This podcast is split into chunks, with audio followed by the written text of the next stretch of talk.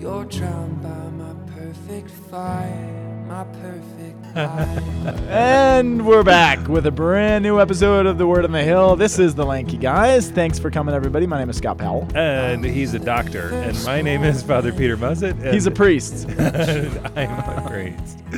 Uh, So right before the uh, the, the podcast started, um, we we always pray beforehand, and I and Scott I entitled what I just prayed the most passive aggressive prayer he's ever heard. One of them. I was like, I pray I was- that Scott will be funny today. and then I prayed for that I would be And receptive be to re- your humor. yeah.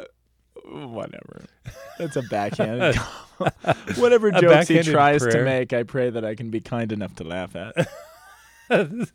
Oh, my Uh, goodness. you, you guys, welcome to the third Sunday of Advent. It's getting real this Advent. Um, for those of you who um, are binge listening the uh, the podcast On welcome. Christmas break. on Christmas break, What should I do? Binge listen to the Lanky Guys. dude. Do you know uh, somebody was telling me about that, and I was just like, uh, About doing that? Yeah, yeah, made me feel no like- self-respecting me feel- person does that. No, they do, and it just made me feel tired because I was like, I feel tired. I was talking about how like after we're done with the podcast, you guys, basically Scott and I are like exhausted entirely. Oh, we're tired. It's exhausting to do this podcast, you guys. You have you have no idea. But uh, you know what? I would rather spend my life energy doing this podcast Then than doing emails. Those are the only two options you have. Third Sunday of Orden of Advent. Of Advent, Adventio, y'all. Adventio, y'all. Uh, is next Sunday Gaudete Sunday? No, today's Gaudete.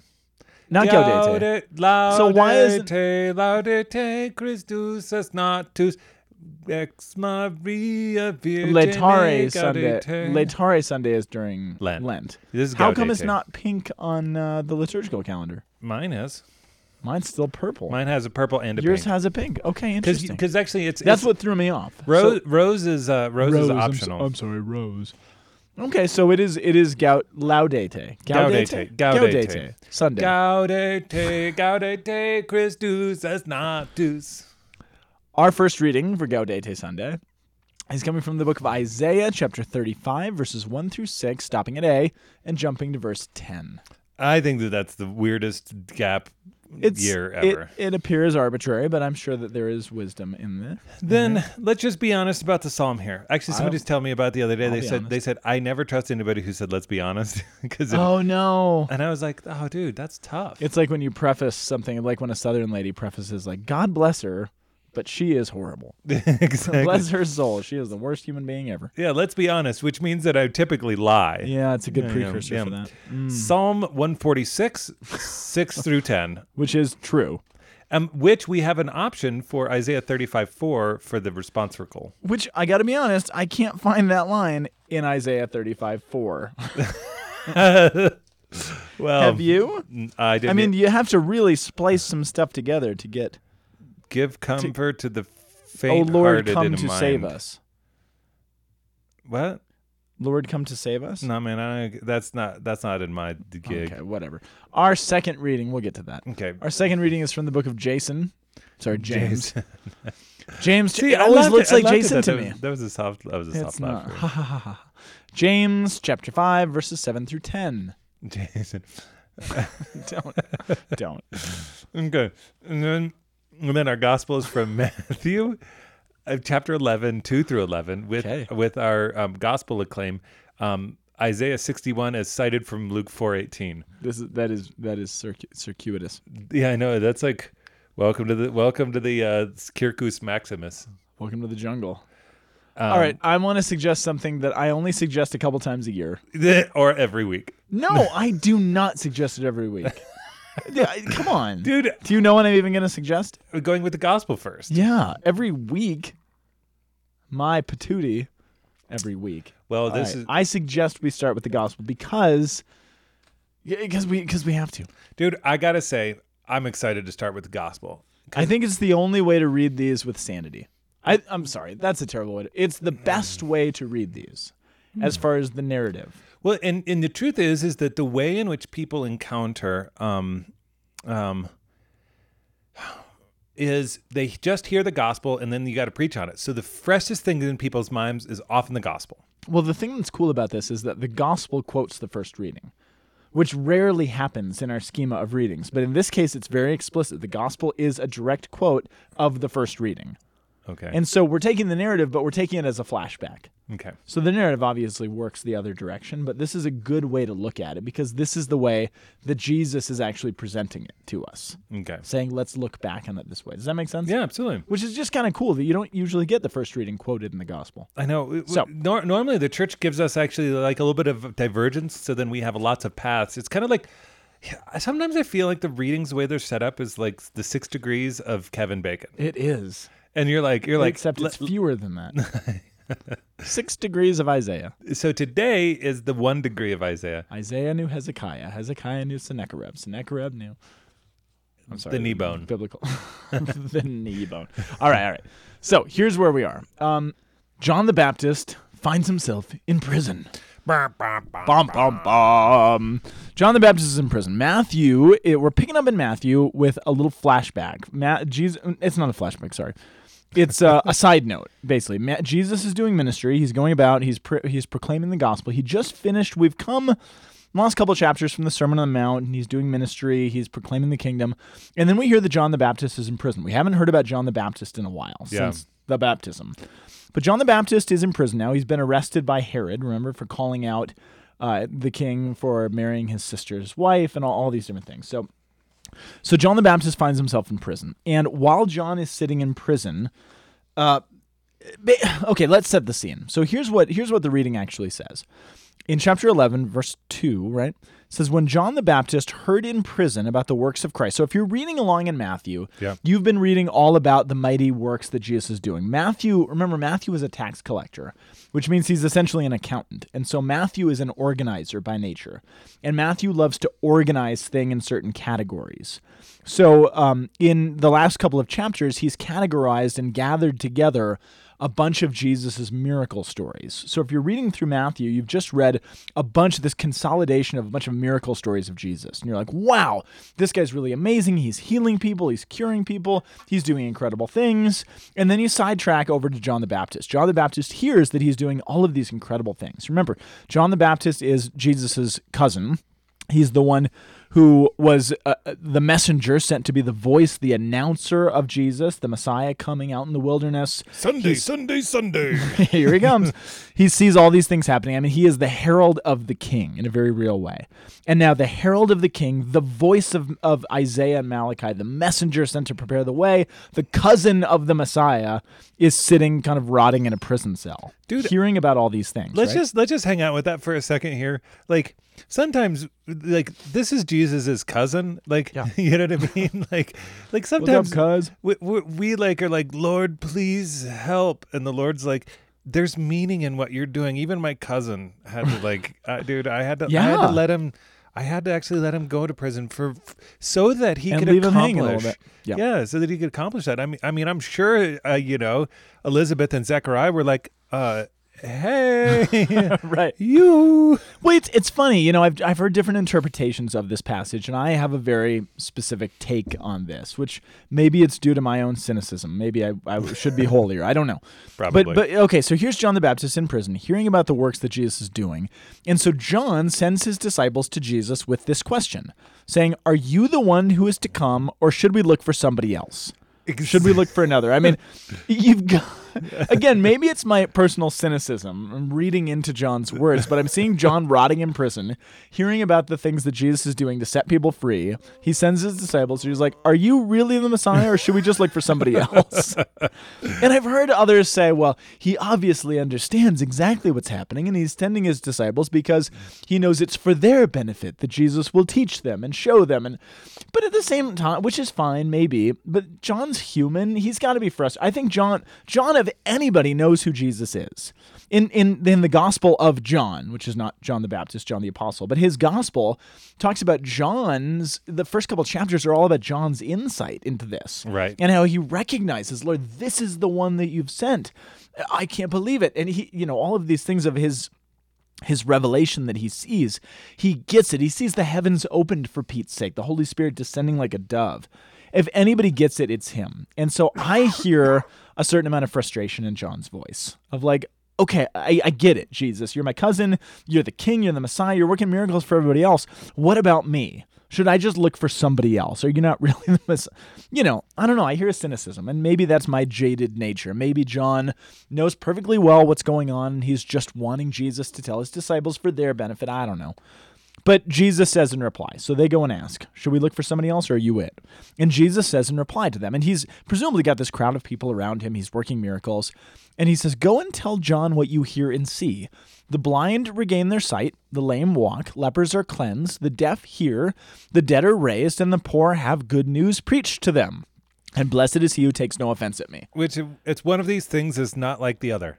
well, kind of, but on a certain level, you'd want to just be like, it's a yes or no question, Jesus. like, that's a beautiful little discourse you've just gone off on. But are you the one or not? He's like, well, let me tell you something. The blind and the deaf, and It's- he's saying all it- these things, and you're like, well, okay, so what's your answer? It's a little bit like talking to you. oh, come on. No, I'm serious, dude. Like you're you're like you're like, what about this? And you're like, blah blah blah. and you're like, well, Sounds let's just- make some distinctions. Yes, let's make distinctions. I've got some distinctions for you. Okay, so let's take this You're apart. a man of distinctions. Well, let's make this. Let's take this apart. So Jesus doesn't appear to give a yes or no answer, which on the surface could frustrate you and just be like, okay, well, so what is it? But what is Jesus actually saying? So I mentioned it before. What is Jesus? Jesus quotes something. Do you know what he's quoting? Um, he is quoting Isaiah. Yeah, he's quoting the first reading from Absolutely. Isaiah 35. Isaiah 35. See, now we're talking. You see, you're like, well, of course, you did say yes. You affirmed what I, Yes. you know, because Yes, the, the, the, the philosophical way is, you know, seldom affirm, never deny, always distinguish. And so See? Jesus is like, are you the Messiah? Are you the one to come? Or is somebody else? And he's like, well, Well, look it up. well, oh, okay. Isaiah 35 is a very important passage about what's going to happen when. Remember, Isaiah spans this massive amount of time where chapter 35 comes right before Assyria, who's just obliterated the northern kingdom, is about to come in. Hezekiah's king. Uh, he's going to experience all this, all- you know, this warfare coming from Assyria. They're going to try to destroy Jerusalem. As uh, they will eventually be destroyed. Things are pretty rough. Things are things are hanging in the balance, so to Right. speak. And Isaiah, in that moment, is pointing ahead to this time when God is going to step in and set things right. There will be no more of this war and strife. There'll be forgiveness and righteousness. The good guys will win. The bad guys will lose. Everything will be made right. And he says, when that happens, again, quoting from, from 35, it says, The desert and the parched land will be glad. The wilderness will rejoice and blossom like the crocus. It'll burst into bloom and rejoice greatly for the shout of joy. The glory of Lebanon will be given to it, the splendor of Carmel, all these things. Uh, basically, Isaiah 35 is a passage about the Lord coming with vengeance. The Lord coming to save the world with vengeance. But ironically, it's the kind of vengeance where like flowers bloom and trees, you know, leaf and it's this kind of That's the weird. it's a weird kind of vengeance. What a weird vengeance. Like, I'm going to bring beauty where there's darkness or something? And not only that, so if he starts there, but then he goes on. He says, So strengthen the weak knees and the feeble knees, because the blind will see and the lame will walk, the lepers are cleansed, the deaf will hear, the dead will be raised. All of these things are signs of Jesus' coming. Um, what did I what did I call it before his uh his coming with uh Power and might? yeah, power and might, but we R- vengeance? yeah, his vengeance. His vengeance is flowers blooming, trees coming into leaf, rivers flowing, people walking, blind seeing. I mean, what is God, according to Isaiah, what is God taking vengeance on? The, hold on. I think you're blowing my mind. It's kind of cool. Like he's taking vengeance on a fallen world and actually restoring the garden. Exactly right. Holy cow! Like, That's dude, exactly you, you, yeah, you had to say it. Yeah. I, I had to say it out loud to myself this morning to kind of see it. I'm like, because it is about vengeance, but a different kind of vengeance. Yeah, like you said, it's it's vengeance on the fallenness of the world, which goes all the way throughout creation and humanity and our brokenness and the things that the things that bring death. What he's doing is bringing vengeance against death. That is the fruit of sin. Death in creation, death to beauty, death to the human person, to our suffering. All of those things is what he's bringing vengeance upon, which is really profound. Dude, this makes sense. I was at a wedding the other day, and at the end of all of the toasts, um, the, the, the guy I was sitting with, he, um, they would give these like beautiful toasts to uh, to like the bride and the groom, and then and then the, and then everybody go to toast, and he would say, "And death to our enemies, and death to your enemies," and like it totally uh, was sandpaper on my soul. Like as soon as he would say that, it, it was it was actually like it was so inappropriate because it was like because it was because again Yeah. marriage uh, marriage is actually Knowledge. fits into this. Yeah, no, it does. It into does big this- time. It's like no, the garden is reopened and and man and woman are even reconciled to each other. Yes, absolutely. And so so this is this is wild to think of the garden being opened is vengeance upon death. Yes, which is which is this uh, this is so we're simultaneously discussing the gospel in the first reading right now, as far as the schema of the podcast. Uh, yeah, goes. yeah, I was I was So- like I was like I don't know where I am, but I'm just going to go with it, man. and that's okay. So so let's take this apart though for a second. So go back to the go back to the context. You're John. You're sitting in prison. You might be ticked off a little bit. I'm like, come on. Are, is you there, the is one to any? come? Well, not even like I think John knows. He's like, are you gonna help me or not? I You're bet the you- only one who can help me. Are you gonna do something or are you not gonna do something? Dude, I just had somebody who I just had somebody who uh, had a very close friend of theirs um, receive a legal sentence. Oh, dear. And I'll tell you that they're so much more motivated in justice than the person who received the sentence. Oh, interesting. And so, so like, I actually wonder if part of this too is that these disciples are like, "We're gonna break you out. This is unjust. The system is broken." Yeah, that could be. That certainly could be. And so, Yeah, that certainly could be. And actually, what I'm about to say next is going to show why that's a bad idea. talk to me. So here, here's so okay. So here's John. He's like, so are you the one or not? Should we look for someone else? Jesus gives this coded answer. He does. He speaks in between the lines, right? Mm-hmm. And for this message to be brought back to John. Now, here's the question: Will John understand what Jesus is trying to say through quoting Isaiah? Are you the one who is supposed to come to redeem the world or not? And Well- he quotes Isaiah 35, which is a very famous passage about what's going to happen when the Messiah comes to redeem the world. Um, I would say yes because the bra, the bro, the bra was um, listening, li- was was wearing camel's hair and eating locusts and honey. And not only that, he, he's he is the messenger of Isaiah. That's what I mean. Yeah, so he's it. Well, I mean, you're bringing up the the Elijah connections Yeah, as yeah. well. It, well, it's it's not just cosplay. Uh, you know, he's not Yeah. just pretending to be the voice Yeah. of one crying out in the wilderness, He the is, separation of and he four. gets it. He he knows that that's actually what he's meant to do. That is his call. So he gets Isaiah. Right. So presumably, does John understand what Jesus is saying? And he hung out with Jesus when he was growing up. He Totally. knew that the dude was gonna was was straightforward. So does he understand the answer? Do you think? Yes, Okay. Where is John? in prison, Whose prison? Herod's prison. Herod's prison. Whose prison is Herod's prison? Herod's prison is Rome's prison. Rome's prison. So he's in a Roman prison that's controlled by by Herod, surely, and the governor. But really, it's a Roman prison, so he's surrounded by Roman guards. Okay. If John asked the question, "Are you the king who is going to come and take power over the world?" and Jesus says, "Yes, I'm the king, O herald of me." And that's said in front of Roman centurions and guards who are faithful to the king of Rome, the Caesar. What do you think would happen to both John and Jesus? They get dressed down by Caesar.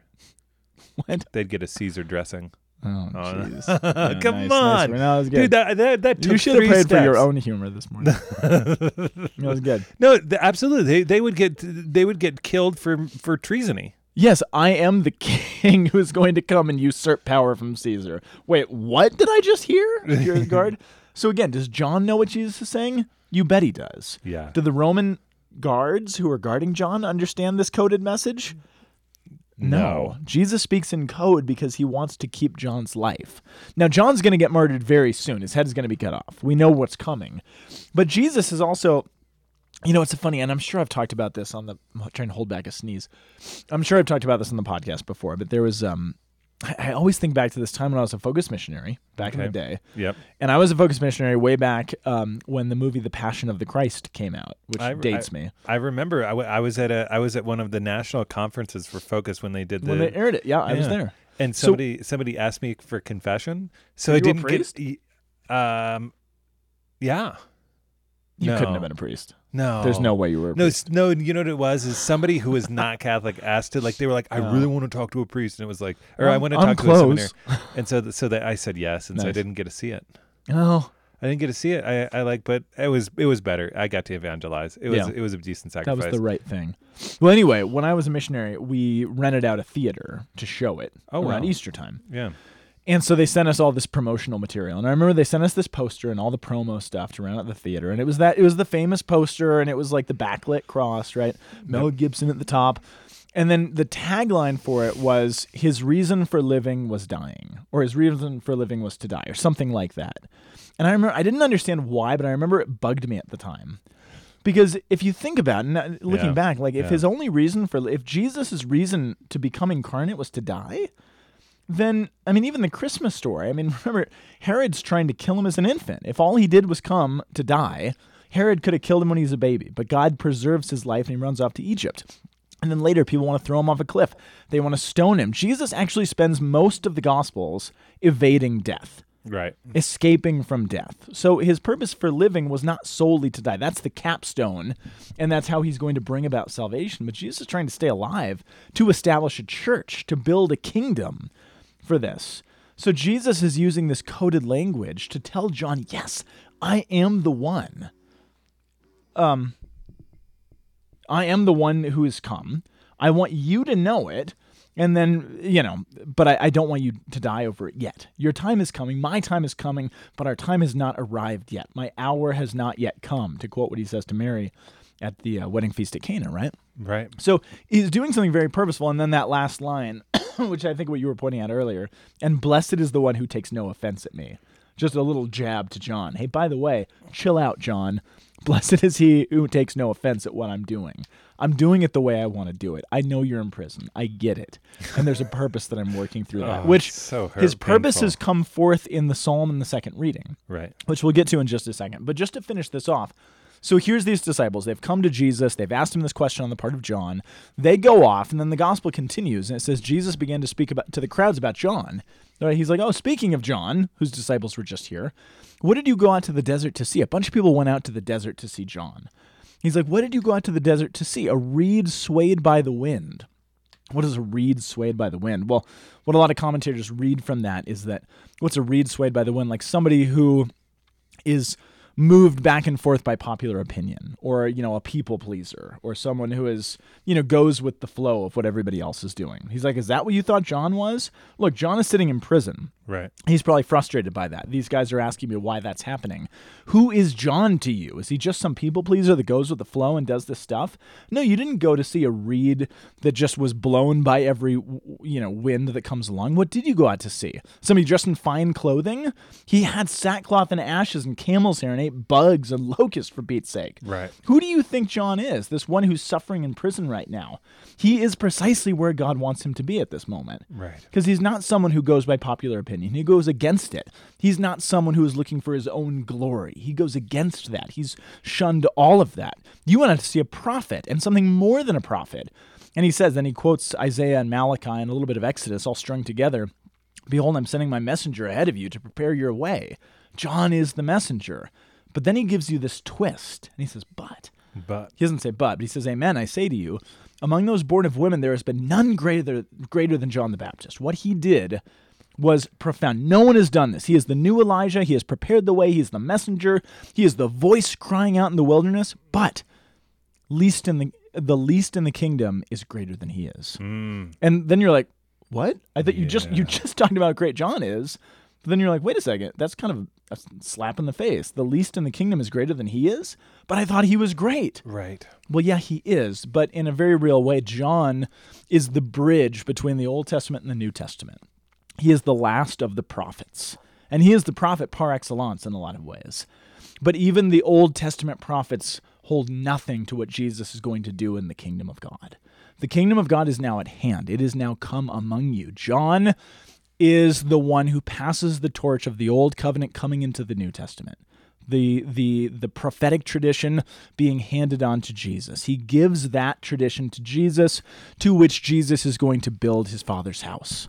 Dude, I have to imagine that this whole scene is something that marks the rest of Jesus' ministry. Yeah. I mean, I, I just think about Jesus saying, He who would try to save his life Yes. will lose it, and he who will lose his life will save it. Yes. And and and I think that it would take an existential quality, especially when they know that this is his cousin. They know the ministry of John the Baptist. They know like what's actually happening. And and here eh, he is saying like if you uh, the one who lays down his life for one's friends Yeah. is the one who is following after the mass messianic way. Yes. It, and so it's it's really it's really tough because um, uh, by all natural measurements, it's too much. Yeah, absolutely. Well, that's the key, though. By natural measurements, it's too much. John also said, by the way, remember he said he must, I must decrease, he must increase, Right. which is John's then explanation of when Jesus says the least in the kingdom is even greater than he is. Right. Because John's job is to decrease, Right. to prepare the way for the one, which is what, and what you just said is actually, I think, what prepares us for the psalm, which the psalm, the response we actually pull from a, a, a translation of, of verse 4 of Isaiah 35 Lord, come and save us. Which is actually kind of perfect because, in a very real way, however he's saying it, whatever frustration he might be holding, mm-hmm. this is what John is saying. I get that you're the Lord. At least I sure hope you are. At least, or, or everything I've done is wrong. Right. So save us, save me. And then the response, the, the psalm itself answers, no, the Lord keeps faith forever. It secures justice for the oppressed. Who is oppressed? John is. He gives food to the hungry. He sets captives free, gives sight to the blind, raises those who are bowed down. He loves the just, protects strangers. Psalm 147 or 146 is reframing Isaiah 35. Right. It's stressing it's reiterating it, it's putting it in different terms, but it the way that the liturgy presents us to it this Sunday is as an answer to John the Baptist's prayer, which is not just this kind of frustrated Jesus, are you it or not, but also this cry, save me. Right. I'm suffering. Yeah. And what we have to see, because this is the key to the whole Christian life, is that the Lord does save John. Yep. He is saved. It is responded to. It's not maybe the way that John would have liked. He stays in prison, then he gets beheaded for it. But the fact that John has the courage and the grace to go forward with his martyrdom is evidence that the Lord heard his prayer, heard his cry, that he heard what Jesus said back to him. And he said, Okay, I move forward in faith then. This is the one. I have my role. My role is to go forward and give my life for this to stand up for the truth. The Lord heard his prayer. He came and saved John because he's a God who chose justice for the oppressed, gives food to the hungry, sets the captives free, etc., etc. It's just not always in the way that we might hope for him to do it. Sometimes the way of salvation is the way of the cross. Actually, always. Yeah. The way of salvation is the way of our own personal crosses. The way of John's glory was giving his life and being beheaded. Sometimes that's how God saves us, Yeah. which is a hard message. Well, it, because this is the thing is we're not our own. I mean, so I think that the idea in the movement of like understanding a soldier and a soldier's mission, it's it's actually like there there's something right about saying like sometimes we're sent to do something that is that involves tremendous sacrifice for others. Yeah.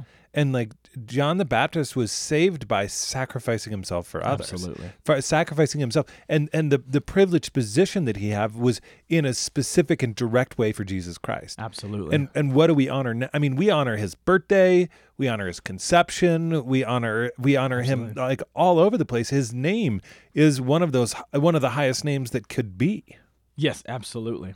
I even took his name Baptiste um, when That's I right. was when I was a deacon. Yeah, one of your 27 names, right? Yeah, it just yep, How many? ten.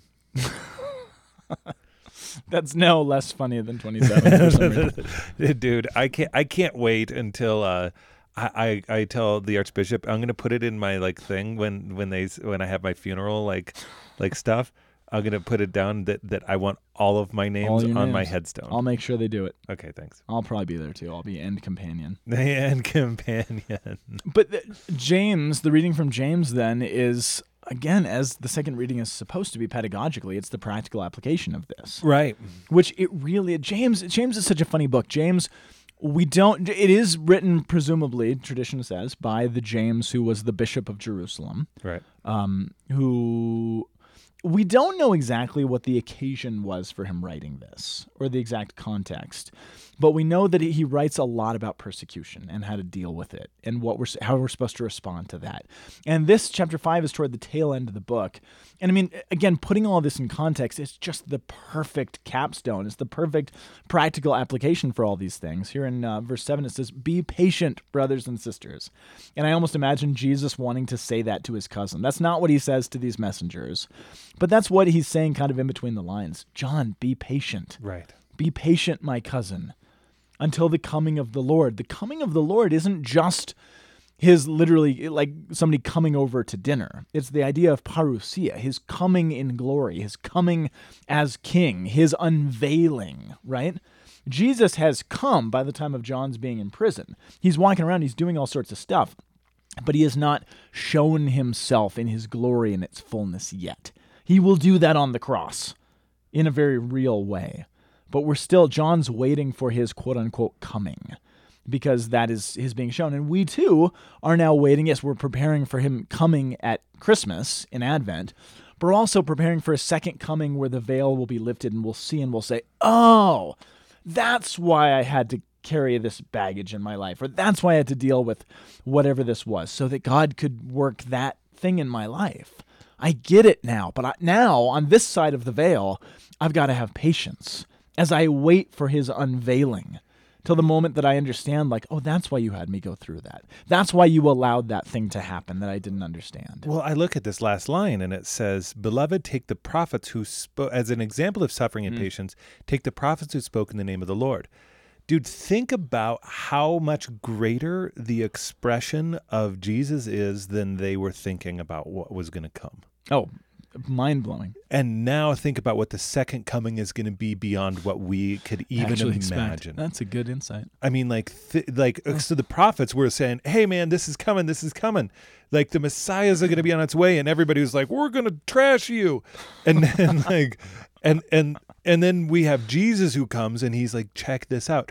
How much more is going to be? How much more unexpected is going to be the second coming?"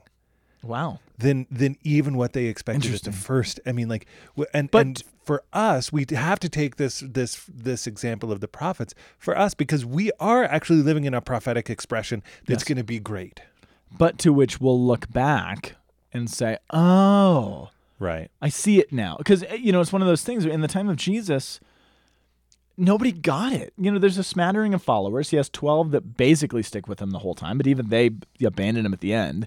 But the whole time you're like, why didn't anybody get it? And so many times when I teach classes and I try to, you know, put the pieces of the Old Testament prophecies together, people will come up to me always after my classes and talks and be like, why did the Jewish people not see this? Why do people not get this? Why did the people in Jesus' time not get it?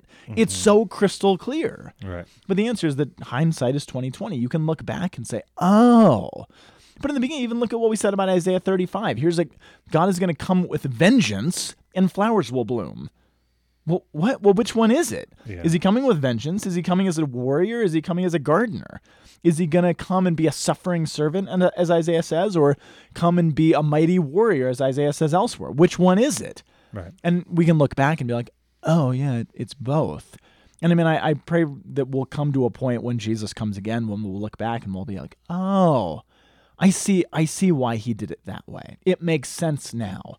We live on this side of the veil, though. I mean, I think there's going to be some day when we'll look back, you know, on the book of Revelation or something and be like, oh, yeah, that makes sense now. Yeah. I see it. But on this side, it's just hard to understand what that symbolism means and then imagery but that's what Jesus is following and that's that's what's so profound about somebody like John the Baptist who he never even sees the cross for Pete's sake. He doesn't see the resurrection. Yet he has the kind of faith even in his blindness to say yes I'm going to move forward in faith. I don't see the full picture yet but I see enough to know that this is what God wants of me. Mm-hmm. I see enough to know that I'm the messenger. I am the voice. I get who I am in this. I don't understand how that works entirely but I know who I am and I'm going to move forward in faith. And that's what we're called to do. And that's what James is really all about. It's like, and I love that analogy. He says, See how the farmer waits on the precious fruit of the earth, being patient with it until he receives it early in the late rains. Yet you must be patient. Make your hearts firm. Get ready. Strengthen them. Making the hearts firm reminds me of the line from Isaiah 35 where he says, Strengthen the feeble knees. Your heart is weak. My heart is weak. My heart breaks way too easily, and it's swayed and it's tempted to turn away from the things that I know to be true. And James is saying, No, strengthen it. It's going to be hard. It's going to get ugly, but strengthen it and be patient and be like the farmer who knows that spring is coming, even in the dead of winter. Even when the rains are coming and you see nothing coming up out of the ground, you know that it's going to bloom because that's how God made creation to work. So, too, if you move forward in faith, even though it's winter, you know that the spring will come. It's Friday, but Sunday's coming. Exactly right. And you have to have confidence in that. And to have confidence in that, you must make your heart firm. And that, uh, honestly, to me, that's kind of the takeaway line from all these readings. Unless you're a cardiologist. Unless you're a cardiologist, then you, then you massage it. no, it's true. You have to make your heart firm. Uh, and like this is the thing is that I, I, I say this to people. I say you have do not complain. I just noticed that. It also says in James, do not complain. which is what John the Baptist is kind of doing. Like, hey, man. And don't grumble against one another. Otherwise, you're going to be judged. that stinks. And but uh, yeah, I just tell people I was like, you have two choices. You can either suffer doing the Lord's will, Mm. or suffer not doing the Lord's will, or avoiding That's the exactly Lord's will. Uh, and and it's like it's like either way, you know, firm your weekend. It's, stop your shaking knees. Yes. And and open your ears and let yourself not be blind and deaf and proclaim the good news to the poor. Like do these things. Actually, what happens is that you're in the kingdom of God. This is your assignment. Go out and do it. And Yeah. in as much as you do it, I'm you you're going to be so struck. Yeah, that's it. So, boom. Boom, indeed. Oh, this a that. Hey, thanks, Scott. Thank you, Father Thanks Peter. for opening the garden to me today. Thank you for sharing your chocolates. and your ministry and yourself. And you And too. your, Did your, you? your words of wisdom and your our podcast. and your humor. and your cynicism. God bless you Oh. all. Gaudete, gaudete, Christus est natu, ex Maria Virgine, gaudete. See you next week. Bye. The Word on the Hill is a production of the Aquinas Institute for Catholic Thought here in beautiful Boulder, Colorado. You can find us online at www.lankyguys.org. See you next week.